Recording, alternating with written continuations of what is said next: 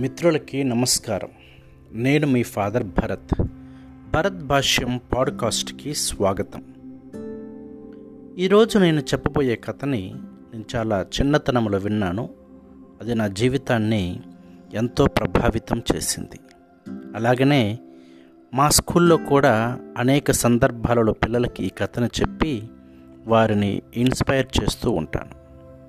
ఆ కథ ఏమిటంటే ఓసారి తండ్రి కొడుకులు ఇద్దరూ ఓ మామిడి తోటలో నడుచుకుంటూ వెళ్తూ ఉంటారు.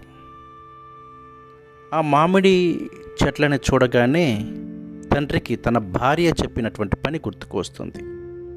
అదేమిటంటే ఏమండి మామిడికాయ పచ్చడి పెట్టాలి. మీరు బయటికి వెళ్ళినప్పుడు మామిడికాయలు కొనుక్కొని రండి అని ఆమె చెప్తుందన్నమాట ఆ విషయం గుర్తుకొచ్చినటువంటి ఆయన ఆ మామిడి చెట్ల వైపు చూసి అరే మార్కెట్లో నేను మామిడికాయలను కొనే బదులు ఇక్కడే కోసుకొని వెళ్ళిపోతే బాగుంటుంది కదా అందున ఉచితంగా వస్తున్నాయి ఈ తోటలో ఎవరూ లేరు అని అనుకుంటాడు. అనుకొని తన మామిడి చెట్టుని ఎక్కే ముందు తన కొడుకుని అక్కడ కాపలాగా ఉంచి చెప్తాడు నాన్న నేను మామిడికాయలు కోస్తూ ఉంటాను. ఎవరైనా ఇటువైపు వస్తే కేక వెయ్యి నేను చెట్టు దిగి వస్తాను మన ఇద్దరం గప్పుచుప్పుగా వెళ్ళిపోదాము అని అనుకు అంటాడు. సరేనని తండ్రి మామిడి చెట్టు నెక్కి కాయలు కోస్తూ ఉంటాడు. కొద్దిసేపటి తర్వాత కొడుకుని అడుగుతా నాన్న ఎవరన్నా వస్తున్నారా? ఎవరు రావట్లేదు నాన్న అని చెప్తాడు. అలాగే మరలా కొంతసేపు గడిచిన తర్వాత మళ్ళీ తండ్రి అడుగుతాడు. నాన్న ఎవరైనా వస్తున్నారా? అని కొడుకుని అడిగినప్పుడు ఎవరూ రావటం లేదు అని సమాధానం ఇస్తాడు. ఇలా మరికొంతసేపు జరిగిన తర్వాత కొడుకు పెద్దగా నాన్నను పిలిచి నాన్న అని పిలుస్తాడు.